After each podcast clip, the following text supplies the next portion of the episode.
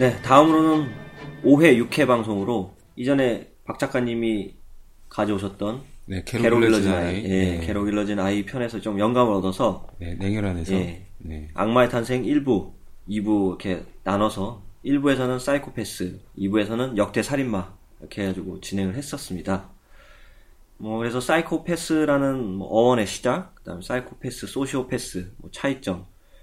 그리고 이때 그 박 작가님이 사이코패스와 소시오패스 뭐 둘 중 누가 더 악랄한지에 대해서 얘기를 해주셨었죠. 네네. 예, 1과 숫자 1과 숫자 2를 가지고서는 네, 누가 더 괴물이고 뭐 이런 걸 좀 분간했었었죠. 네. 여기서 사이코패스랑 그리고 소시오패스. 음. 그 이 구분을 하려고 저희가 좀 노력을 했었죠. 네, 여기서. 그렇죠. 우리 열매님은 사이코패스와 소시오패스 둘 중 누가 더 악랄한 것 같나요? 사이코패스예요. 사이코패스. 네네. 어, 뭐 이유가 사이코패스는 아예 다 느끼지 못하는 거고 네. 소시오패스는 예, 감정 있는 네 상대방이 이제 칼로 찌르면 아프다 이런 거를 알고 있는 상태. 네. 그리고 사이코패스는 칼로 찔러도 아픈 걸 모른다. 그런 차이가 있었죠. 그렇죠. 예. 사이코패스랑 소시오패스 공통적인 게 이제 감정이 결여해요. 음. 그때 전두엽에서 어떤 그 호르몬 작용으로 인해서 네. 뭔가 그 감정이 결여가 되고 음, 그 감정 자체를 못 느끼니까. 네네. 대신에 차이점이 있다면은 그 인지, 인지를 하느냐. 음, 다른 그렇죠. 사람을 칼로 찌르거나 아니면 욕을 했을 때 그 사람이 상처를 받는지를 인지하느냐 안 했느냐. 그 차이로 이제 사이코패스는 인지를 못한다. 음, 그리고 그렇죠. 소시오패스는 인지를 할 수도 있고 네. 오히려 그거를 이제 역용할 수도 있다. 네. 네 그런 얘기를 했었죠. 그렇죠. 또 뭐 연쇄살인 근데- 예. 왜 자기 자신은 안 괴롭힐까요? 이기적이니까요. 타인만 죽이잖아요. 어차피 감정도 결여돼 있고 네. 그러면은 자기 자신을 해칠만도 하지 않아요? 이 사이코패스와 소시오패스라는 이 존재들은 자신과 연관된 거에 대해서 애착이 굉장히 심해요. 얘네들이. 그래서 자기 자기나 혹은 또 자기가 아끼는 거라든지 뭐 이런 자기 주변의 상황들이 고통을 받는 거에 대해서 뭐랄까요? 되게 크게 폭발적으로 반응을 해요. 그 누구 그러면 감정 결여가 아니잖아요. 자기 자신한테만 그런 게 있는 거고 타인- 타, 타인에 대한 그런 거는 이제 못 느끼는 거죠. 제로고 예. 본인한테만 예. 그 자기 자신을 아끼려는 본능은 있어요. 왜냐면은 뇌에서 그때 그 심리적인 그 삼다리 이론이 있었죠. 네, 그렇죠. 태어난 후에 거기 가정에서 뭐 학대를 받았냐 이런 거라 뇌에서 그 피해가 있었냐 네. 그리고 세 번째가 유전자. 유전자 예. 이세 개가 다 맞아야지 사이코패스나 소시오패스 이것들이 될 수 있다. 음. 여기서 이 뇌 쪽에서 아주 저희 뇌가 굉장히 크고 많이 발달이 됐잖아요. 기저부라든가 아니면 그 윗단계의 뇌들은 다른 동물들도 똑같이 가지고 있어요. 그 동물들도 똑같이 자기를 아끼려고 하고 음. 생존하려고 하죠. 이 사이코패스들도 자기가 생존하려고 하는 본능은 가지고 있는데 저희가 뇌가 더 발달하다 보니까 뭐 대뇌피질 이런 부분에서 그 여러 가지 뭐 추상적인 작용이라든가 이런 것까지 벌어지거든요. 대뇌피질보다 한 단계 아래쪽에 그 전두엽에서 뭔가 공백이라든가 어떤 이상이 생기다 보니까 다른 사람의 감정을 생각하는 기능적인 부분이 상실이 됐고 대신에 자기 생존 본능만 이 남아 있다 보니까 오히려 그게 더 극대화가 된 거죠. 너무 자세하게 설명해 주시면 방송을 들으셔야 되는데 아, 네. 이 방송을 청취하라고 지금 유도 방송인데 네. 너무 자세하게 설명해 주셨어요. 예. 그리고 뭐 역대 연쇄 살인마로 테드 번디, 유영철, 엄인숙, 메리 플로라벨 그리고 방송에는 안 나왔지만 김대두가 있었고요. 예, 대두 형 미안하고 그 유영철이나 엄인숙은 굉장히 유, 명하잖아요 그죠? 예. 이미 그것이 알고 싶다에서 나왔었죠. 음. 두분 다. 보다 자세히 알고 싶으시면 우리 6회 방송을 한번 들어보시는. 그리고 이 연쇄살인범들의 이제 공통점도 있었어요. 어린 시절 오줌 싸개였다, 불장난 유난히 좋아했다, 또 동물 괴롭히는 장난을 좋아했다. 그 열매님은 불장난 좋아하셨나요? 불장난은 좋아했던 것 같아요. 아, 그렇군요. 아, 그럼? 어린 시절 오줌 싸개. 아 이거는 아니었는데요. 아, 그래? 근데 이- 이렇게는 잘 확인이 안 되지 않을까요? 작은 동물을 괴롭히는 장난을 했다. 한 번은 다 해봤을 것 같아요. 너무 엉터리 같죠? 1, 1, 3번이. 아니 너무 왜냐면요. 범주가 많아. 일단 작은 동물을 괴롭히는 장난은 사실 잠자리만 해도 다 네. 괴롭힌 거잖아요. 네, 그렇죠. 네. 학대를 했죠. 네 네. 바퀴벌레는 뭐 아주 학살을 했죠. 약 뿌리고 밟고. 네, 약 뿌리고 밟고 살려달라고 비는데 막 휴지로 싸서 변기통에다 내려버리고. 네, 박멸을 했죠. 박멸해야죠. 저희도 그때 이거에 의문을 좀 가져서 마지막에 좀 결론을 낼 때 좀 다르게 결론을 내렸어요. 여러 가지로. 이런 이런 범주 네. 안에 있을 것이다. 이건 또 포함되는다 이렇게 했어요. 여러 가지를 말하고 나서 이 중에서 최소한 다섯 가지 정도는 네, 네, 포함이 돼야 된다. 그리고 아까 박 작가님이 얘기해 준 것처럼 우리 제임스 팔론의 세 다리 이론, 두뇌 손상, 폭력성을 갖는 유전자, 과다한 세로토닌 분비. 네네. 그 그런 사람 것도, 그 예. 어린 시절, 어린 시절. 얘기 나오면서 예. 아, 자기가 알고 보니까 자기가 사이코패스였더라. 그렇죠. 하지만 다른 사람들처럼 칼부림을 한다든가 예, 그렇지 않은 안 이유가 무엇이었나 음. 연구를 하다 보니까 뭐 네. 이런 이런 이유, 이유가 있었다. 네, 그 이유는 직접 6편에서 들어보시기를. 그럼 7회 방송, 7회 방송에 우리 박 작가님의 죽음 편이었죠? 네, 이 죽음에서는 죽음의 정의, 한 생명체의 모든 기능이 완전히 정지되어서 원형대로 회복될 수 없는 상태. 죽음에 대한 그 사후 세계는 어떤가 네. 그런 것도 얘기를 후반부에 했었고 초반부에서는 죽음이라는 체계에 대해서 다뤘었죠. 그렇죠. 죽음에 관련된 그 단편 소설을 쓴 분들이 많이 계세요. 네. 유명한 분들 클라라 밀리치를 쓴 투르겐 F, 모파상, 네 있었죠. 모파상 아니면 프란츠 카프카도 여기 있고요. 예. 사냥꾼 그라쿠스, 해밍웨이, 네 캐서린 맨스필드 예. 그리고 하라 다미키, 루신 뭐 이렇게 일곱 명의 작가분들이 그 단편 소설 쓴 거를 묶었어요. 묶어가지고 이 죽음이라는 예. 죽음이라는 타이틀로 해가지고 이런- 냈죠. 네 그게 나왔었는데 어 여기서 고피디님이 이 부분을 짚어주셨죠. 아, 이분들이 이 평균 나이가 적다. 그렇죠. 작가들의 평균 나이 보니까 네. 좀 일찍들 작고하셨구나. 캐서린 맨스필드가 35세, 뭐 프란츠 카프카는 41세, 뭐 기 드 모파상 43세, 뭐 여러 가지. 예, 그 제일 오래 산 사람이 그 이반 투르게네프 65세. 그래서 우리 프로 조심하시라고 제가 얘기했었죠. 네, 저는 오래 살 거다. 네, 그 얘기를 했었었죠. 그럼 뭐 종교에서의 도 죽음도 한번 고찰해봤어요 이때. 네, 그래서 뭐 불교에서 죽음, 그러니까 사후 세계죠. 네. 사후 세계는 뭐 윤회가 있다. 불교에서는 네, 그렇죠. 그리고 기독교나 유대교 같은 데서는 음, 천국과 지옥, 네. 네. 그런 데가 있고요. 음, 그렇죠. 뭐 이슬람교 같은 데서도 이제 천국이랑 지옥이 있는데 네. 그래서 몇 단계를 거친다 음. 이런 얘기를 했었고요. 우리 열매님 같은 경우에는 죽음에 대해서 어떻게 좀 생각을 하시나요? 저는 이런 거에 깊게 생각하는 편은 아니에요. 그래도 뭐 그런 거 있잖아요. 뭐 죽으면 어디로 갈 것이다. 천국과 지옥이 있다. 아니면은 소멸할 거다. 뿐이다. 끝일 뿐이다. 정신 세계가 저는 소멸할 것 같아요. 소멸, 네, 정신이 아니면 단절, 윤회. 윤회. 네. 아, 이 다시 태어날 것 같아요. 불교적 입장에서 지금 네, 네. 사람이 윤회라는 게 끊임없이 반복된다는 거를 아시죠? 네네. 그것도 참 그것 힘든 일이에요. 죽어도 다시 태어나고. 버릴 것 같아요. 윤회 자체가. 음, 윤회도 그렇죠. 네, 윤회도 중복될 수 있는 그 개념이 또 있는데 이 회기라고 있어요. 회기는 자기가 살았던 삶을 다시 또 사는 거예요. 아씨 무서워. 네, 이 지옥불반도에 네. 또 돌아오는 겁니다. 아니 저는 좀 나을 것 같아요. 회기가. 어. 근데 전에 살았던 걸 기억한다면. 아 그렇군요. 음. 우리가 어, 로또 그러면은- 번호를 알고서는 네. 아. 네, 그런 의미로 받아들이면 아, 되겠네.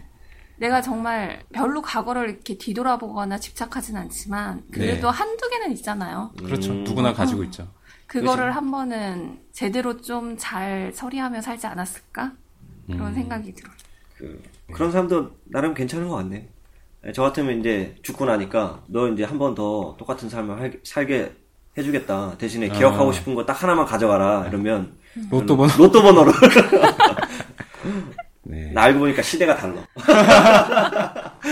내가 옛날에 살던 데는 1980년대 막 이랬는데 태어나니까 2020년 막 30년 이런 거야. 어쨌든 이래서 우리 죽음 편으로 죽음에 대한 의견을 나눠봤었고 또 네. 작가들이 보는 죽음에 대한 시선도 봤었습니다. 네, 이때 죽음이라는 책을 왜 했냐면은 이런 것도 있었어요. 제가 직업상 그 죽음이라는 거에 대해서 좀 가까워져야 될 필요가 있어요. 죽음이라는 거를 조금씩 더 알아가고 고찰해 가다 보니까 이런 생각도 많이 들더라고요. 죽음은 그 유명한 분들이 이미 말씀하셨듯이 죽음은 누구한테서나 평등하다. 그리고 죽음을 생각해 보면은 언젠가 누구나 이제 나중에는 죽으니까 죽음 앞에서는 자기가 가지고 있는 것들, 자기의 명예라든가 아니면은 자기가 이루는 업적들, 명예 이런 것들이 전혀 쓸모가 없고 필요가 없어지는 거예요. 죽음 앞에서 자기 인생을 돌아봤을 때 자기한테 의미 있는 그런 행동을 한 게 무엇이었나? 네. 나는 이제까지 명예를 위해서 내가 뭔가 다른 사람들의 시선이죠. 음. 시선만 의식하면서 살았던 게 아닌가. 내가 정말 좋아했던 거는 돈이야. 많으면 많을수록 좋겠지만 그래도 필요한 만큼만 있게 하고 음. 대신에 여가 시간에 나한테 의미 있는 어떤 일을 하, 는게 더 좋지 않았을까. 음. 여기에 관련된 죽음에 죽음에 대한 단편들도 굉장히 많거든요. 음. 그런 생각이 들어가지고 죽음을 이- 이때 한번 다뤘었었죠. 뭐 네. 어쨌든 뭐 저희가 삶이라는 게 태어날 때는 불평등하게 태어나지만 죽을 때는 네, 공평하게 평등한 상태로 죽는다는 죽을 거. 때도 불평등하지 않아요? 아 이제 관에 어느 관에든 어느 아니, 수위를 그것도. 그렇고 네. 돈이 있으면 좀더 생명 연장이 가능하잖아요. 그런 그렇죠. 것들이 있어요. 죽기까지의 그 죽기까지. 아. 죽기까지의 네네. 기간. 기간을 보자면 그렇죠. 네 그렇죠. 하지만 거기서도 한번 다뤘었어요. 죽을락 말락해요. 죽을락 말락하는데 이거를 바득바득 우겨가지고 일단 약이든 무슨 뭐, 음. 뭐 무슨 마약을 쓰든 이렇게 해가지고 어떻게든 연장하는데 막상 이 환자는 괴롭다는 거죠. 그렇죠. 이렇게 살 필요가 있나? 네. 이것보다는 좀 더 안락하게 약 같은 거 쓰지 않고 덜 고통스럽게 그렇죠. 이제 행복하게 좀 더 빠르더라도 네. 이렇게 하는 것이 나쁘지만은 않을 수 있다. 빨리 죽고 윤회하자. 새로운 진짜. 제가 말한 건 그게 아니라 그거죠. 그러니까 뭔가 수술비가 필요한데 돈이 없어서 수술을 아, 못 하고 그렇군요. 죽는 경우. 네. 저희가 거기까지는 생각을 못했네요. 아, 네. 그런 부분도 예, 참. 예. 그래서 죽음 또한 불평등하다고 생각하고요. 또 음. 하나는 안락사가 인정이 되는 나라가 있어요. 그렇죠. 네. 그러니까 뭐 암으로 이렇게 정말 지병으로 어쩔 수 없이 계속 그냥 생명 연장만 하시는 분들 같은 경우에는 돈으로 그 나라 가서 본인의 죽음을 받아들이는 거예요. 음, 그러니까 그런 두 경우가 있기 때문에 불평등하다고 생각해요. 맞네요. 죽음에도 맞아요. 약간 네, 선택이 네. 필요한데 네. 그 선택이라는 것 자체를 허락하지 않는 국가들이 있으니까 대부분의 그쵸. 국가가 다 허락하지 않는데 네. 일부 국가들 일부 그러니까 제가 알기로는 핀란드인가? 로 알고 있는데 아마 그럴 거예요. 참. 네덜란드인지 핀란드 그 국가에서는 그 의사가 최종적으로 네. 컨펌을 받아야지만 이렇게 예, 안락사를 허용해 주는 걸로 알고 있거든요. 그다음에 본인 동의 절차도 다 거치고 어, 의사가 어, 이, 더 이상 회복 상태가 불가능하니까 안락사하는 게 제일 편한다. 그래가지고 또 다른 세계로 모시는 경우가 있는데 그런 부분들도 또 있었네요. 어, 네. 그때 우리 그 열매님 참여해 주셨으면 또 다른 의견을 나눴을 수도 있었을 텐데 그러게요. 어쨌든 뭐 예. 딱 나오셔가지고 네. 아, 죽음은 불평등하다. 예. 네, 평등하지 않다. 어, 니네 잘못 얘기했어. 어. 이러면서 아, 니네 잘못 사람들이 다 이제 자기 인생 다 누리는 거 아니다. 네. 어, 수준이 없어가지고 있다. 그리고 열매님께서 그 여기 방송에 오시기 전에 따로 이제 그 저희 방송 분석을 한 게 몇 가지 있는데 이 네, 그렇군요. 그- 이거는 직접 한번 얘기해 주시죠. 네네. 모파상의 어린 나루 그 부분에서 네네. 그 남자의 죽음이 어이없다고 했었거든요. 네. 제 생각에는 그게 인간의 본성인 것 같아요. 음, 왜냐면 그 여자아이를 죽여서 죄책감에 괴로워하다가 죽으려고 동산에 올라가니 뭐 신선한 바람도 불고 본인은 이미 죄책감으로 많이 아파했었다고 괴로워했었다고 본인 스스로가 인정했을 것 같아요. 네. 그리고 충분하다 이 정도면. 네네. 네. 그리고 이미 그녀는 죽었고 자기가 살인자라는 것을 사람들은 모르고 네. 뭐 수사망이 접해오는 것도 아니고 살고 싶을 것 같아요. 네. 그러니까 살면 안 살아야 되지? 않을까. 응, 응. 네. 그런 마음으로 이제 살고자 했겠죠. 근데 살려고 해보니 편지를 보낸 거죠. 네네. 네. 편지를 찾았으나 우체국 직원이 기필코 배송한다고 하니 네. 그 편지를 통해서 세상 사람들에게 자신이 파렴치한 성폭행자이면서 살인자인 것을 알려준다고 생각하니 그게 두려워서 어쩔 수 없이 죽은 거라고 생각해요. 음, 음. 다른 사람의 사람들의 시선이. 음, 네. 그렇군요. 맞습니다. 우리 방송 지금 스포일러를 한번 해주셨네. 너무 이 세밀하게 해주셔가지고 네. 어, 스포일러가 이렇게 무서운 거구나. 이것보다 더 많은 내용이 있습니다. 실에. 그렇죠. 이거보다 더 많은 내용이 있습니다, 청취자분들. 네. 어, 프란츠 카프카도 있고. 네. 어쨌든 좋은 의견 어, 주셨습니다. 어, 이거에 대해서 저희가 더 코멘트는 더 안 하겠습니다. 예, 우리 직접 청취자분들 한번 들어보시고 평가를 한번 해주시는 시간 가지셨으면 좋겠네요. 알겠습니다. 예. 그럼 또 넘어가도록 하겠습니다. 예. 네. 동의하시죠? 죽음 좀 길게 녹음되고 있어요. 예. 자, 우리 8회 방송은 저 이제 9월 막바지에 이르러서 이제 녹음을 했었고요.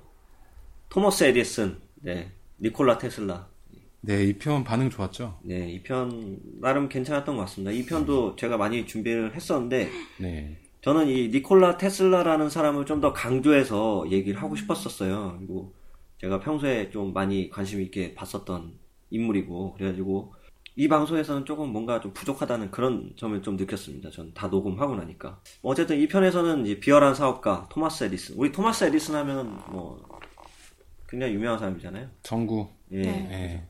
근데 실제로는 이제 비열한 사업가. 이제 돈을 좀 많이 밝히고 음, 세속적인 사람이다. 예.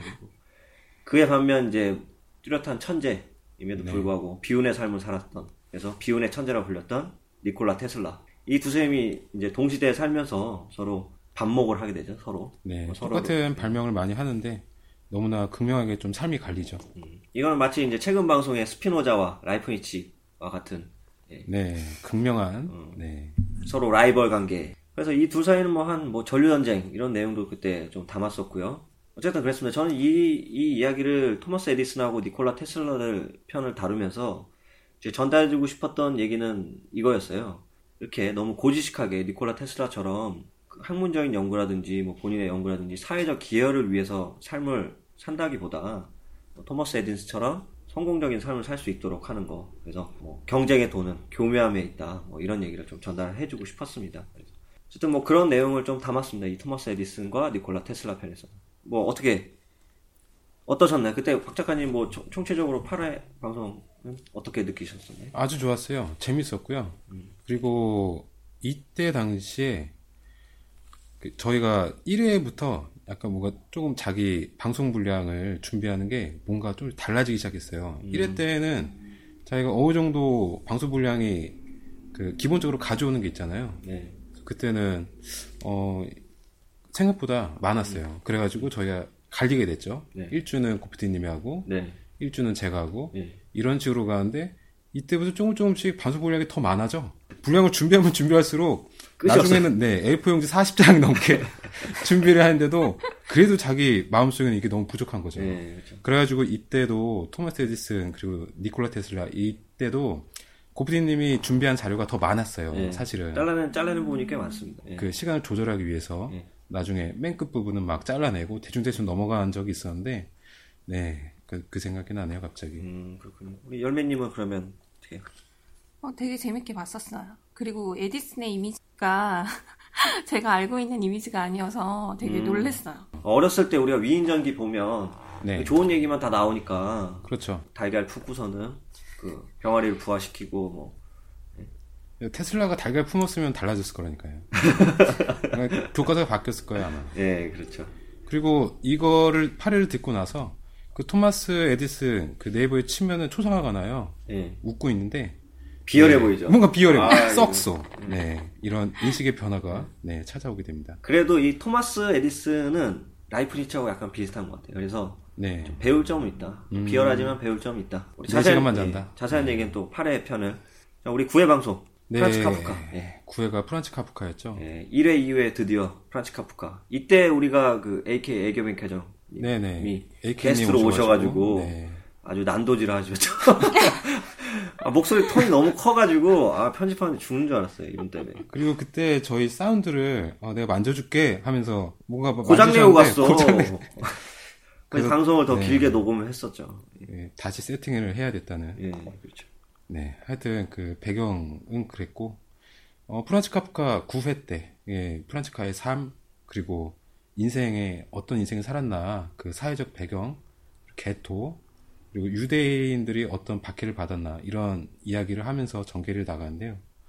어 저는 물어보고 싶어요. 어땠나요, 열매님? 네.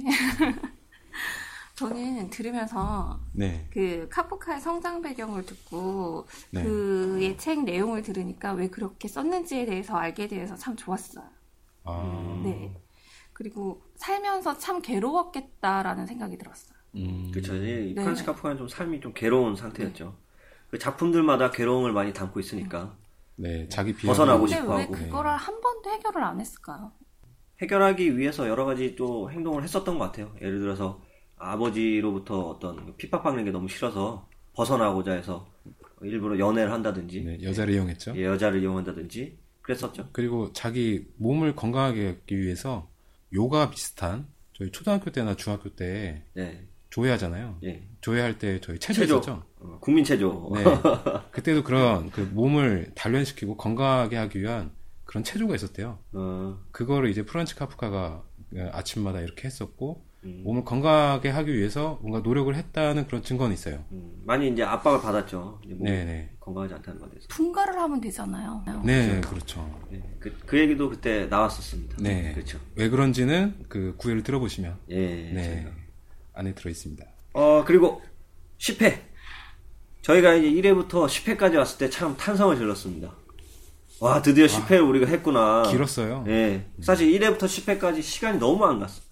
언제, 언제 10회 되고, 언제 20회 되고, 언제 30회 되고, 언제 그러지 그랬는데, 힘들었어요, 정말. 예, 이때 시- 드디어 10회가 됐고, 이때 혹시 미드 좋아하십니까? 예전에는 많이 좋아했어요. 아, 예전에? 예. 네. 뭐 저는 이제 미드를 굉장히 많이 좋아해가지고 자주 보는데, 예전에 히어로즈, 히어로즈 혹시 보셨나요? 아, 저는 그 사실 이거는 좀 여성분들이 볼- 보기에는 조금 적합하지 않을 수가 있어요. 취향을 타죠. 예. 여, 여자들 겨- 같은 경우에는 뭐 닥터 후라든지, 아, 닥터 후가 아니, NCIS라든지, 네. 예, 추리몰 이런 거 좋아하시잖아요. 콜드 케이스 뭐 이런 거. 예. 어, NCIS도 피가 튀기지 않나요? 그쵸, 이제 그래도 아무래도 추저, 추리라든지 말고. 거기 항상 사람이 죽던데 거기도. 어, 죽어야죠. 범인을 찾아야 되니까. 네, 죽어야 돼요 누군가. 네. 뭐 아무래도 좀, 이 히어로즈는 좀, 재미가 좀 덜 할 수도 있어요. 배트맨이나 슈퍼맨, 뭐 스파이더맨 이런 거는 아, 한 번씩은 보기는 했는데요. 일단 별로 현실감이 없는 거를 안 좋아. 아, 그렇구나. 아, 그러니까 현실적인 거 예, 예, 그런, 예. 그런 거죠. 그런 거 좋아해요. 아, 혹시 소설 중에서 이제 판타지라든가 무협지 그런 건 예, 절대 안 아, 좋아하실 것 같은데. 안 좋아하세요? 네. 네. 네, 알겠습니다. 아직 김용을, 김용신을 아직 접신 못 하셨어요. 2016년도에 무협 특집 또 음, 포인트를 딱 잡아가지고 여성분들 위한 예, 네. 여성을 위한 네 김용 소설. 여성에 의한 네, 이런 거. 기대하겠습니다. 네. 예, 그래서 저는 이제 히어로즈 시즌 5가 새로 이제 시작을 했어요. 올해 10월인가? 예, 그때부터. 그래가지고 그거에 맞춰서 뭐 초능력에 관한 이야기를 그때 해봤습니다. 그래서 뭐 보통 이제 인간이 발휘할 수 없는 초자연적인 현상을 일으킬 수 있는 능력을 가지고 이제 초, 초능력이라고 하잖아요. 예. 그런 부분에 대해서 얘기했었고 뭐 초능력은 뭐 크게 어떻게 나눠진다. 아 그리고 또 재밌는 거 있었어요. 그 혹시 요리겔러라고 숟가락 구부리고 다니는 애가 있어요. 초, 아. 초능력자인데. 그걸로 밥벌이래요. 네, 그걸로 네. 밥벌이를 하는데 숟가락을 구부리면서 이게 초능력이라고 하고 다니니까 초능력이 이제 가짜인지 진짜인지 검증하러 다니는 초능력 사냥꾼이라고 그 제임스 랜디라는 사람이 아 맞다 있거든요. 랜디 예. 랜디. 이 제임스 랜디가 유리겔러의 그 숟가락 구부리는 게 어? 트릭이 있다 해가지고 밝혔거든요. 그래가지고 한순간에 이 유리겔러가 사라지게 되는 그런 사건도 우리가 그때 다뤘었고요. 네. 그리고 또 제임스 랜디의 이런 초능력 사냥꾼을 하고 다녔잖아요. 뭐 상금도 걸고 자기한테 와서 초능력을 진짜 보여주고 자기가 검증을 못하면은 그 돈을 주겠다 그랬었는데 저희 나라에서도 한 번 왔었죠. 그렇죠 한 번 왔었고 네. 예. 그래서 그때 여태까지 최초로 딱 한 번 그 제임스 랜디를 이긴 사람이 있었는데 예, 그 사람 얘기는 우리 10회 방송에서 들으시면 나, 나올 겁니다. 웃긴 거는 또 제임스 랜디가 그때 한국에 왔을 때 그 당시에 그 한국에서 자기 몸에다가 자기 몸이 자석이다 이러면서 그뭐 동전을 붙인다든지 다리미. 예, 다리미를 붙인다든지 이런 사람도 있었어요. 이게 자기가 몸이 자석이다 네. 그러면서 근데 제임스 랜디가 와가지고 제임스 랜디가 그 방송에 출연하면서 그 사람들 만난 이후부터 아무도 다시는 그 다리미를 자기 몸에 붙이고 자석 인간이라고 말하는 사람이 없어졌다고 합니다. 뭐 어쨌든 그런 내용을 우리 뭐 재밌게 담고 있습니다. 10회 방송 참고하시면 되겠고요. 예.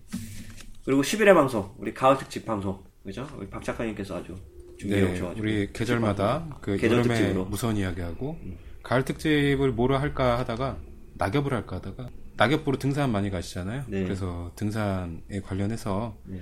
맨 처음에는 그 등산이란 무엇인가 네, 그리고 등산의 기원. 네, 네, 처음에는 그 종교적인 이유로 네, 신이랑 가까이 다가가기 위해서 예, 네, 산을 탔었고 그 후에는 뭐 여러 가지 요건들이 있었다 이유가 네. 있었다 그리고 나서 이제 어떤 산이 언제 정복이 됐고 네. 뭐. 세상에 이제 가장 높은 뭐 무슨 16봉 뭐 몇 자 있잖아요. 네네 네, 그런 거를 언제쯤 우리가 정복을 했었나. 네, 뭐 몽블랑 뭐 아니면 뭐 에베레스트 뭐 이런 거를 이야기를 드렸고요. 음. 그 다음에 그 관광버스, 예, 관광 등산. 예, 관광버스 등산. 관광버스 등산 혹시 아시나요? 뭔지? 아, 이 관광버스 등산이라고 그 아주 유치한 등산이 있어요. 고속도로 그 차로 달리시다 보면은 아줌마 아저씨들 막 버스에서 아, 안에 막 난리가 난 그 그럴 네, 때가 있죠. 예, 그게 이제 산악회로 이루어져 있었는 게 대부분이어서 그리고 이제 뭐 고가 등산. 어, 등산 근데 좋아하시나요, 열매님? 음, 잘하지는 못하는데 좋아해요. 아 그래요? 이제 네. 뭐 1년에 한 몇 번씩. 아, 최근에는 다리가 아파가지고, 네. 최근에는 못하고 있었고요. 네. 작년에는 한, 한 달에 한 번씩은 갔던 것 같아요. 아, 그렇군요. 어, 오, 저희보다 어. 더 자주 가시네. 와 어휴. 즐기시네요. 이 아니, 등산, 아니, 아니. 한 달에 한 번 정도. 등산, 등산편에도 그리고 오셨어야 아니. 되는데. 저희는 1년에 두 번 가나? 네, 1년에 두 번. 한 번 갈까 말까 하는데. 얼마 전에 고가 등산 좀 갔다 오고. 네. 다리 풍이 와서 고가 등산. 네, 네. 11회는 뭐 가을 특집으로 등산에 관한 이야기들을 했는데, 유익하게 들으셨으면 좋겠습니다. 네, 그렇죠. 제가 안 그라 뭐라고 말은 못 하겠네. 그리고 나름 청취율이 네. 좀 많이 떨어지는 편이긴 해요. 근데 뭐, 어, 하위권이네요. 네, 하위권이죠. 괜찮아요. 뭐. 저도 있는데. 네, 특집이라. 네. 그리고 12회 방송. 네, 11회 방송인데 12회 방송 우리 박 작가님이 연속으로 하셨죠. 네. 가을 특집 이후로 또 연속으로 어린 왕자 편을 하셨었죠. 이때 처음으로 이제 대화체 네. 대화를 한번 했었죠. 소설에 그 어린 왕자라는 소설에서 나온 그 대화가 굉장히 많아요. 음, 네. 그거를 서로 이제 역을 정해서 네. 내가 어린 왕자 음. 아니 그리고 고피디님이 그 나머지 여러 가지 것들 네. 이렇게 해가지고 한 번 해봤는데 저희가 듣기에는 굉장히 좋았어요. 왕부터 네, 할아버지 네. 술주정 아주 아우르면서 제가 했습니다. 그 여우, 네. 뱀, 여우 뱀. 꽃, 뭐 여러 가지 많았죠. 네, 여러 가지 했는데 목소리를 좀 다르게 낸다고 흉내를 했는데 결국엔 다 똑같이 내렸어요. 아니, 미세하게 조금씩 다르긴 했었어요. 아, 예, 네, 알게 노력이 들으셨군. 좀 음. 보였던. 아, 네, 들으셨구나. 이편 재밌었죠. 네, 재밌었어요. 저는 이 편을 저희 아버지가 들으셨어요. 아, 아, 이제 아버지가 너 뭐하냐 요새 네. 어, 자꾸 친구랑 만나가지고 뭐하길래 그래가지고 그냥 말씀드렸거든요. 아, 저 이제 친구랑 어, 라디오 방송 팟캐스트라고 이런 건 모르실 텐데 라디오 방송에 녹음해가지고 녹음한 거 이제 올려서 한다 했더니 그때 처음 들은 게 이 어린 왕자를 들으셨어요. 그래가지고 네, 들으셨는데 어 재밌다고. 아 그리고 어린 왕자가 이번에 새롭게 또 영화 개봉하는 거 아시나요? 네. 애니메이션으로. 극장에 개봉했죠. 올라왔죠. 애니메이션으로 예 오늘 왔습니다. 오늘 개봉합니다. 음, 오늘 크리스마스 전이어서 전전 날이어서 노렸네. 네, 네. 크리스마스 대박을 노려서 개봉을 했는데 어, 네. 나름 재밌을 것 같아요. 그래서 저희 방송을 들으시고 또 어린 왕자 영화 보시면 어, 더 재밌겠구나. 네, 제가 강요하는 거예요. 네, 네. 이렇게 해봐야 재밌다.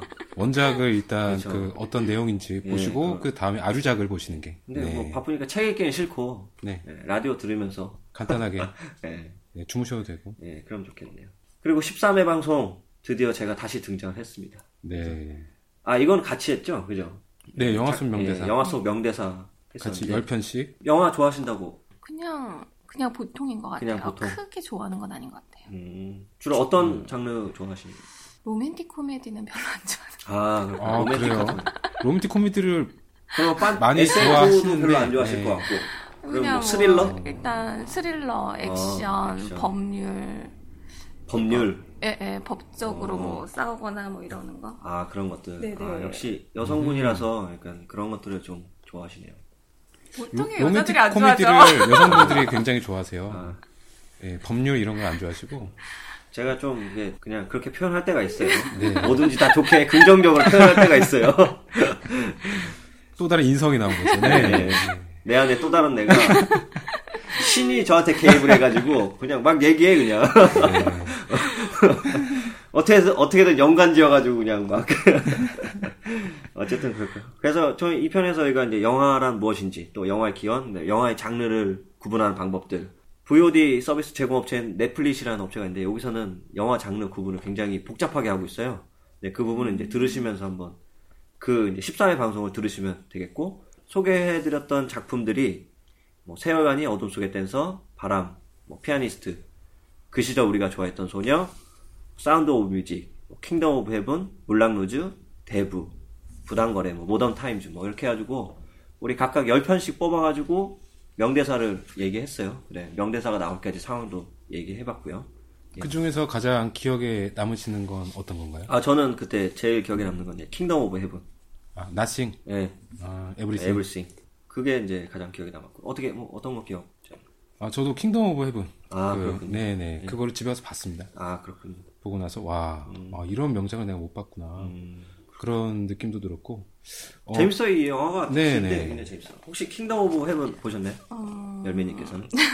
아 이거는 제가 강추해드립니다. 이거는 예술적인. 예, 그렇죠 예술과 그다음에 네, 액션의 만남 뭐 이런 것들. 네네. 영상미도 굉장히 좋아요. 네. 필름을 잘 썼는지 아니면 그렇죠 영상미도 굉장히 좋고 네. 웅장하고 이게 그냥 가벼운 영화가 아닙니다 진짜. 그리고 연기를 그 발연기를 하는 사람이 없어요. 네 진짜 아주 연기력도 다 이제 굉장히 자꾸 편집을 잘했는지 예, 한번 보도록 하겠습니다. 예, 보기 전에 우리 13회 한번 들어봐 주시고. 네. 아, 듣긴 들었어요. 아, 들었는데요. 들으셨구나. 예, 네. 예. 영화가, 저, 제가 본 영화가 겹치는 게 두 편밖에 없어요. 아 그럼 어떤 아, 영화 어떤 영화실까요 이게? 몰랑루즈하고 아. 아. 저씨밖에 없어요. 그래서 이렇게 그렇죠. 마음으로 확 와닿지는 않았던 그렇죠. 것 같아요. 네. 근데 이 영화 스타일이 같으신 분들이 듣게 되면 음. 그땐 되게 확 몰입이 될 것 같아요. 음. 음. 네네. 아 제가 추천해드리고 싶은 거는 레미제라블. 이, 이 방송 끝나고 나서 한참 후에 제가 이 13회를 생각을 하면은 제일 먼저 떠올랐던 게 그거였어요. 뚜레쥬르과 파리바게뜨가 아 그렇군요. 그 농담이고요. 그 레미제라블 그 인상 깊은 그런 장면들도 많고 네. 그리고 네. 우리한테 주는 교훈들도 굉장히 많으니까 음. 그리고 네. 노래하는 그런 영화예요. 네. 뮤지컬? 네, 뮤지컬. 뮤지컬. 아, 물랑루즈처럼요? 네, 네, 물랑루즈처럼. 맞습니다. 네. 정확한 표현이고요. 네.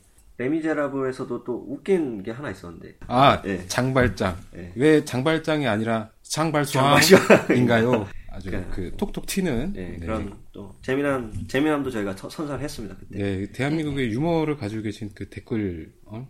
댓글러 분들이 굉장히 많으셔가지고 그렇죠. 아주 큰 웃음을 주셨습니다. 어 그리고 드디어 14회까지 왔습니다. 14회 방송에 우리 드디어 처음으로 철학적인 방송을 했습니다. 네. 스피노자 편. 스피노자 편이었죠. 이중만 명자 그렇죠. 그리고 이 시대의 가장 불경한 자 그리고 역사상 가장 영향력 있는 철학자로 불리는 스피노자에 대해서 알아본 시간이었고요. 그리고 철학이 뭔지 그리고 누구에게 철학이라는 학문이 필요한지 이런 거를 고피디님과 대화를 통해서 알아봤죠. 음, 그렇죠. 우리 근데 그 열매님 같은 경우에는 이 철학이라는 것에 대해서 어떻게 생각을 하시나요? 어려워요. 그럼 철학은 누구한테 필요하다고 생각하나요?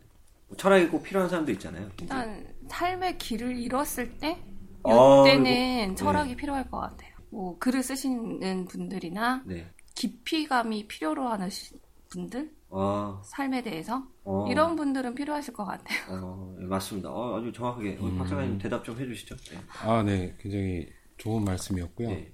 그리고 제가 철학을 하게 된 주제와도 연관이 돼요. 음. 왜냐하면 철학을 왜 하게 됐냐면은 스피노자랑 라이프니츠를 보면은 딱 그거예요. 진실과 비진실이에요. 음, 스피노자는 진실만 따져요. 음, 아 일단 다 필요 없고 진실만 보자 이거예요. 근데 라이프니츠는 아니 그것도 다 필요하다. 음. 왜냐면은 인간은 그렇게 엄격한 사람들이 아니다. 네, 스피노자 당신처럼 그 엄격하게 살면서 네, 이렇게 혼자 스스로 일어설 수 있는 사람이 있는 반면에 네. 그렇지 않은 사람들도 있으니까 어. 이 세상은 그러니까 선과 악이 있는 거 아니야. 아, 예. 그러니까 이제 그렇죠. 지금 18회, 19회 방송을 지금 미리 얘기를 하고 계세요. 네네 네. 그 그것까지 다 아울러서 얘기를 드리자면은 네. 둘다 어떻게 보면은 무신론자예요. 무신론자인데 사회를 위해서 신이라는 걸 증명하기 위해서 굉장히 노력을 하신 분들이에요. 그렇죠. 예. 스피노자는 부정부패가 심하고 음, 어, 그런 걸 탈피하기 위해서 다른 신을 제시를 했고 음, 그리고 다른 신이라는 거는 이성에 이성에 근거를 해가지고 사실적인 우리와 같이 살고 있는 신 그리고 스- 라이프니츠 같은 경우에는 사람들 속여가지고 네. 어, 이렇게 해야지 얘네들이 착하게 살아. 아, 그리고 이 세상이 너무 선해질 테니까 네. 그 신을 비진실이죠. 네. 이 진실과 비진실로 나눈 이유가 진실이 필요하신 분도 계세요. 예. 하지만 비진실이 필요한 분도 계세요. 예. 그 진실과 비진실이 나한테 필요한지 예. 그걸 모르는 분들이 굉장히 많으세요. 그래가지고 제가 철학을 가져왔던 거예요. 음. 자기한테 진실이 필요한지 네. 비진실이 필요한지 그거를 구분하기 위해서는 음, 어, 자기 안에 어떤 상자가 필요할 것 같아요. 상자가 뭐냐면은 제가 어렸을 때 야 너는 되게 못났어 하면은 저는 제가 못났다고 받아들였어요. 1차원적으로. 하지만 어느 정도 나이가 먹고 나서 어떻게 받아들였냐면은 그 너는 못났어 라고 하면은 상자 안에다 그걸 넣어요. 상자 안에다가 그 말을 넣어서 논리적으로 판단을 해보는 거예요. 내가 못났나? 못났다면 어느 부분이 못났지? 하지만 그렇지 않은 부분은 뭐지? 음. 하면서 이 못났다는 말이 거짓이면은 제가 담아둘 필요가 없는 거예요. 그냥 버려요. 무시하게 되고 음. 그리고 아 진실이다. 어 나는 정말 못났구나. 하면 어떤 반성하는 계기가 되고 네. 그거를 토대로 해서 제가 발전할 수 있는 예. 그런 어떤 무언가가 있겠죠. 예. 그 상자를 만들어드리기 위해서 그이 그렇죠. 이번에 철학을 네. 예, 스피노자랑 라이프니츠 이게 대립 관계에도 굉장히 마음에 들었고 해가지고 14회랑 그리고 18회, 19회 예. 이렇게 철학편을 다뤄봤습니다. 음, 그렇군요. 우리 박 작가님께서 이제 청취자분들한테 뭐 이런 상자를 만들어주기 네네. 위해서 어, 이 방송을 좀 꾸며서 가져왔죠. 상자가 또 어린 왕자에서도 한번 나오죠. 네. 네. 박 작가님이 뭐 이렇게 설명 방금 전에 설명해드린 분은 그 빙산의 일각에 불과해요. 진짜 제대로 된 방송은 14회 방송, 그 다음에 18회, 19회 방송을 한번 들어보시면 정확하게 좀 정리가 잘 되실 것 같습니다. 네네. 지금 처음 들으면 약간 어려울 수도 있어요. 이런 부분들이. 전 다시 들어도 어려우니까. 예. 네, 14회랑 그리고 18회, 19회 예, 이걸 꼭 한번 읽으시고 예, 다시 한번 들어가 주시고 예. 저희가 연말에 내기 할 수도 있어요. 그 청취수 자기 파트 해가지고 합계 내가지고 이제 떨어진 사람이 술값 내기 막 그럴 수 있거든요. 연말까지 잘 해주세요. 아, 네. 제거 제 거 많이 클릭해 주세요. 아 이제부터 자기 어필 가는 건가요? 네, 어필 가야 돼. 아 내가 먼저 저겠구나. 어, 그리고 15회. 15회에서는 생존 전략.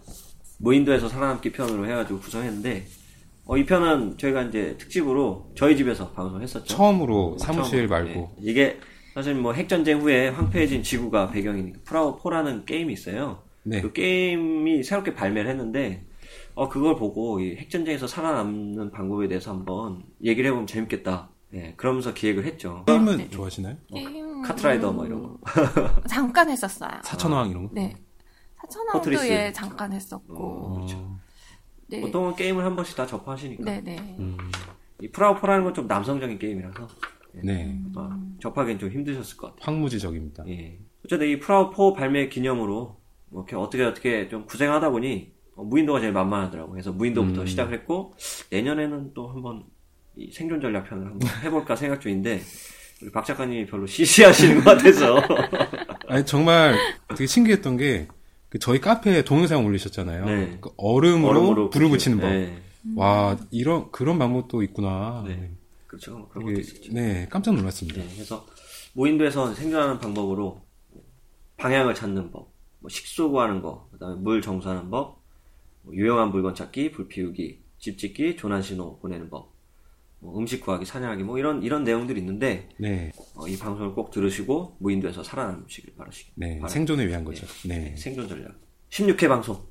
네 16회 IS가 IS. 뭐길래 아주 국제적인 여론이 뜨거운 네, 그때 한창 IS 때문에 파리에서 네 끔찍한 테러가 발생했었죠. 네, 그래가지고 IS가 뭔지 그리고 IS가 어디를 지향하는지 어디서 왔고 어디로 가는지 네. 거기에 대해서 한번 알아봤고요. 그러니까 들으면서 조금 이상하다고 느꼈던 부분이 있었어요. 네, 네. 그 어떤 부분이? 그러니까 뭐 걔네가 뭐 인신매매도 하고 장기 적출도 하고 네, 뭐 아이와 여자를 물건으로 본다 등등 계속 안 좋은 얘기들이 계속 나왔거든요. 네, 네. 그 뒤에 일부 다처제가 나왔는데 두 분이 웃으셨어요. 그아 이거는 모든 남성이 다 들었으면 웃었어요. 아니 근데 아, 그렇죠. 앞에 부분은 좀 저희가 좀 그 비극적인 이야기 하다가 네네. 뒤에 가서는 이런 얘기 나오니까 웃었다. 네. 죄송합니다. 아니 아니 왜 어떻게 그 단어의 감정의 연속성이 그렇게 딱 떨어질 수가 있는지 이게 좀 신기했어. 아, 네, 그렇군요. 좀 그게 그 사이코패스라 일단 박 아니, 작가는 아니. 소시오패스고 네. 저는 사이코패스라서 한번 검사를 한번 받으러 가봐야겠어요. 네. 어 저희 뭐 다음번에 이제 그 사이코패스와 소시오패스 사이에 낀 디자이너 해가지고 한번 네? 방송 제목을 한번 해도 되겠는데 이, 이 부분은 저희가 주의하도록 하겠습니다. 네, 뭐 저희가 얘기하다 보니까 좀 재밌게 얘기를 하려고 하다 보니까 뭐 그런 네네. 부분이 있었고 좀 변명을 하자면은 너무 이제 안 좋은 얘기만 하니까 다운되는 거예요. 그래서 이거를 좀 올려야겠다. 라는 부분에서 이게 그 핀토가 맞았었죠. 네, 고피님이랑. 그- 그랬던 것 같습니다. 네, 그리고 그 IS 편에서 16회에서 어 아쉬웠던 부분이 이때 제가 시간이 좀 부족했어요. 네. 그래가지고 마지막에 IS에 대해서 우리가 대처해야 될 자세라든가 네. 그 결론을 너무 후지부지했어요. 음, 네, 그래가지고 어, 용두삼이가 아닐까. 음, 용 맞나? 하여튼 어, 그런 부분이 좀 아쉬웠다는 게 기억이 남네요. 네, 그렇습니다. 뭐 어쨌든 모든 방송이 좀 아쉬움이 남는 방송들이니까. 네. 아 그리고 저도 굉장히 아쉬운 방송 17회 응답하라 1998 나름 이거를 준비하면서 아 네. 이런 이런 이런 그런 시대에 대해서 이제 좀 얘기를 하고 했는데 어, 과거도 회상해보고. 예 네. 그렇게 전달력이 좀 뛰어나진 않았, 않았나 보네 마이크 타실 수도 있어요 예. 마이크 녹음 음량이 좀 줄어 작아서 그럴 수도 네. 있고 뭐 저도 이제 응답하라 그 시리즈 있잖아요 응답하라 시리즈 1996이랑 지금 1988이죠 네네. 그, 그걸 보다가 생각을 했어요. 과거, 거기서 노래 많이 나오잖아요. 막 서태지 아이들 노래 나오고, 뭐 신승훈 노래 나오고 그러잖아요. 그래가지고 그런 부분을 보고, 아, 과거에 대한 얘기를 하면 좋겠다. 네. 그런 생각을 했는데 그 시점을 어디로 잡기가 애매했던 거예요. 근데 생각해보니까 1998년도가 가장 이상적인 시점이라고 저는 생각을 했었던 거죠. 예, 이때가 이제 우리나라 헌정사상 최초의 뭐 여야 정권 교체 시기도 있었고, 그리고 그 당시 뭐 지금 주된 청취자층이, 저희 방송의 주된 청취자층이 30대 가장 뭐 어떤 청취자와 공감할 수 있는 방송이겠다. 그 열매님도 이 방송 그 굉장히 뭐 공감하셨다고는 얘기했지만 별로 표정은 그렇게 그래 보이진 않는데 뭐 어떠셨나요?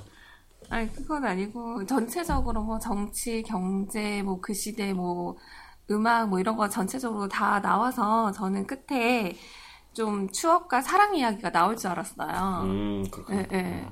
보통 요 그 드라마에 보면 첫사랑이잖아요. 네. 네, 고등학교 네. 이때 그 첫사랑부터 시작해가지고 뭐 미흡한 사람 뭐 이런 것도 나오고 하니까 음, 사랑 이야기도 좀 나왔으면 좋겠고 이제 요 시대를 같이 또 공감하는 게 부모님이거든요. 네. 음. 그래서 저는 엄마랑 같이 많이 봐요. 네. 음, 그러면서 이제 엄마 그때 그 시절에 바나나가 그렇게 비쌌었어.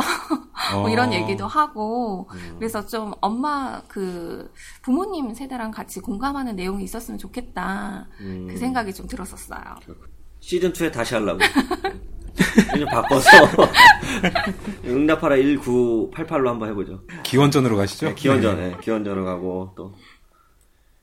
아, 알겠습니다. 어쨌든 뭐 저는 이 방송에 대해서 좀 많이 아쉬움이 남고요. 다음부터는 이렇게 미흡한 점은 우리 이제 열매님이 보완해 주시니까 더 청취자가 더 늘어날 가능성이 예, 네. 크다고 예, 생각이 드네요. 그래서 너무 좋습니다. 네, 제가 오히려 기대하고 있습니다. 예. 누가 되는 건 아닌지.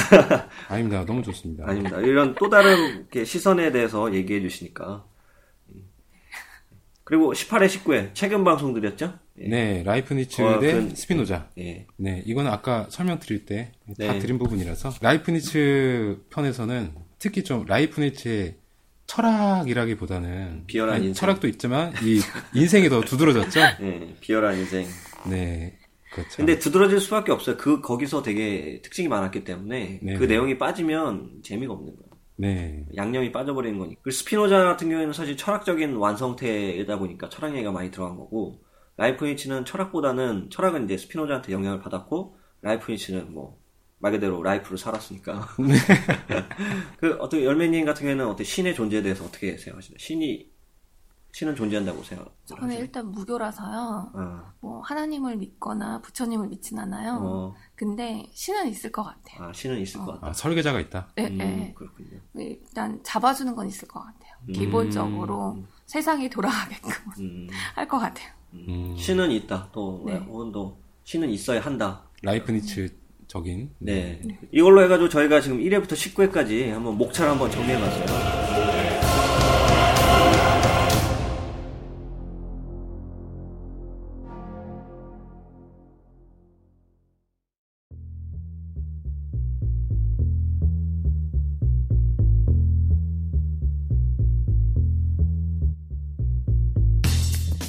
네, 오늘 20번째 방송은 소울음 방송 시즌 1 종합편으로 구성해서 이야기를 해봤습니다. 어떻게 우리 열매님 오늘 방송, 첫 방송 같이 하셨는데 어떠셨습니까? 아, 제가 진짜 준- 너무 준비 없이 왔나봐요. 뭔가 도움이 돼야 되는데 방해만 한 것 같고요. 어, 아니, 아니, 저희가. 전혀 그렇지 않습니다. 예, 예. 저희가 근데 오실 때 편하게 그냥 오시라고 했잖아요. 준비할 거 없이. 근데 실제 이렇게 한번 녹음을 같이 해보니까 네, 두 분이 워낙 잘해주셔가지고 네, 생각보다 많이 안 떨리고 한 것 같고요. 네. 그리고 좀 신기한 것 같아요. 어, 이렇게 방송한다는 것 자체가 네, 신기한 것 같고 이게 음. 방송에 이제 올라가서 네. 제가 들을 거 생각하니 약간 손발이 오그라들기도 합니다.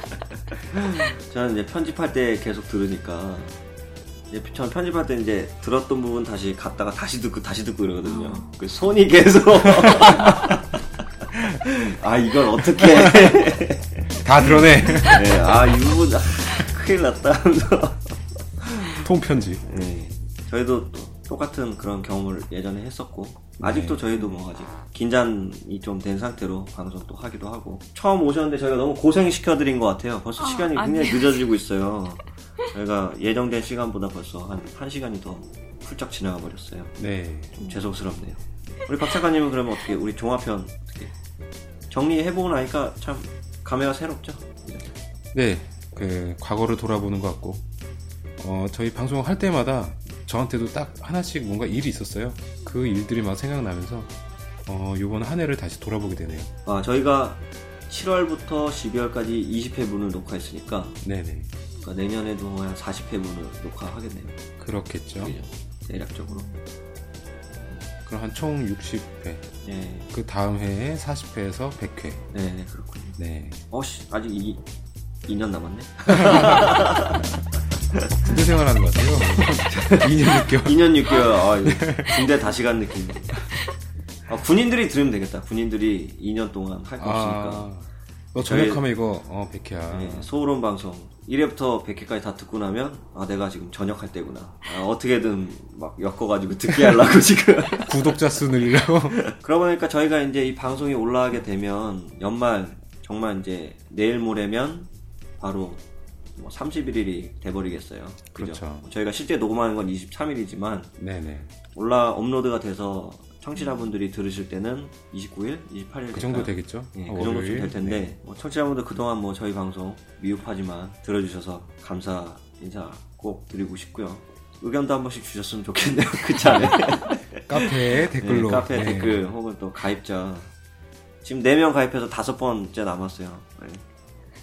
다섯 번째 자리 네, 넘버 5 안에 들 수 있으니까 기회입니다. 어, 또 신년 계획 많이 세우고 계실 텐데 세운 계획들에서 내년에도 좋은 일 많이 하시길 바라겠고요. 네, 그 연말이라 술자리 많으실 텐데 술 너무 많이 드시지 마시고요. 남은 한 해 잘 보내시기 바랍니다. 그리고 저는 청취자분들을 항상 사랑하고 존경합니다. 남은 기간 잘 마무리하시고요. 새해 오기 전에 꼭 원하시는 목표를 정확히 정하시 고 새해를 맞이했으면 좋겠습니다. 오늘 방송이 즐거우셨다면 어, 즐거우셨을까요? 이 목차만 설명했는데 저희만 신났던 거 아닌가요? 네, 그런가? 아 우리만 막 그 옛날에 했던 방송 막 하면서 음, 얘기한 네. 거 아니까 아까 그 갑자기 계속 1998 생각나가지고 우리 생각만 하고 방송했잖아 그게 또 아, 그렇죠. 참. 어쨌든 좀 목차라고 생각하시고요 저희가 했던 방송 중에 또 목차로 설명드렸던 방송 중에 재밌는 방송 선택하셔서 skip하지 마시고 예, 들으시길 바라겠어요 예, 그리고 이제 오늘 방송 또 듣고 뭐 즐거우셨다면 별점 그리고 구독하기 부탁드리겠고 청취 의견 주시면 적극 반영토록 하겠습니다. 청취 의견은 저희 네이버 카페에 남겨주시면 되겠고요. 또한 저희 방송은 청취자와 소통하는 방송이 되고자 사연을 받고 있습니다. 매회 하나, 두 개씩 사연을 소개해 드릴 예정입니다. 재밌는 사연 보내주신 분께는 소정의 선물을 보내드리도록 하겠습니다. 사연은 메일 주소 리슈 골뱅이 네이버.com 여기로 보내주시면 감사하겠습니다. 네, 저희가 사연 보내주신 분들한테 소정의 선물을 보내드린다고 했는데 그, 보내드리지 못하고 있어요. 아, 박 작가님이 보내주신다는데 왜 네. 사연 간단하게 보내주시면 되는데. 네, 어쨌든 연말 잘 보내시고요. 네, 저희는 새해에도 시즌2로 아주 소름 돋고 유익하고 재미난 방송을 통해서 어, 인사드릴 수 있도록 노력하겠습니다. 어, 지금까지 청취해주셔서 감사드리고요. 어, 새해 또 뵙겠습니다. 새해 복 많이 받으세요. 새해 복 많이 받으세요.